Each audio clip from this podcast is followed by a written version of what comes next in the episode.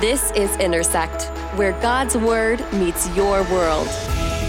We don't want to lean to the traps that society presents to us, or even false versions of Christianity that, hey, do these three things, handle these eight things, this list will satisfy you.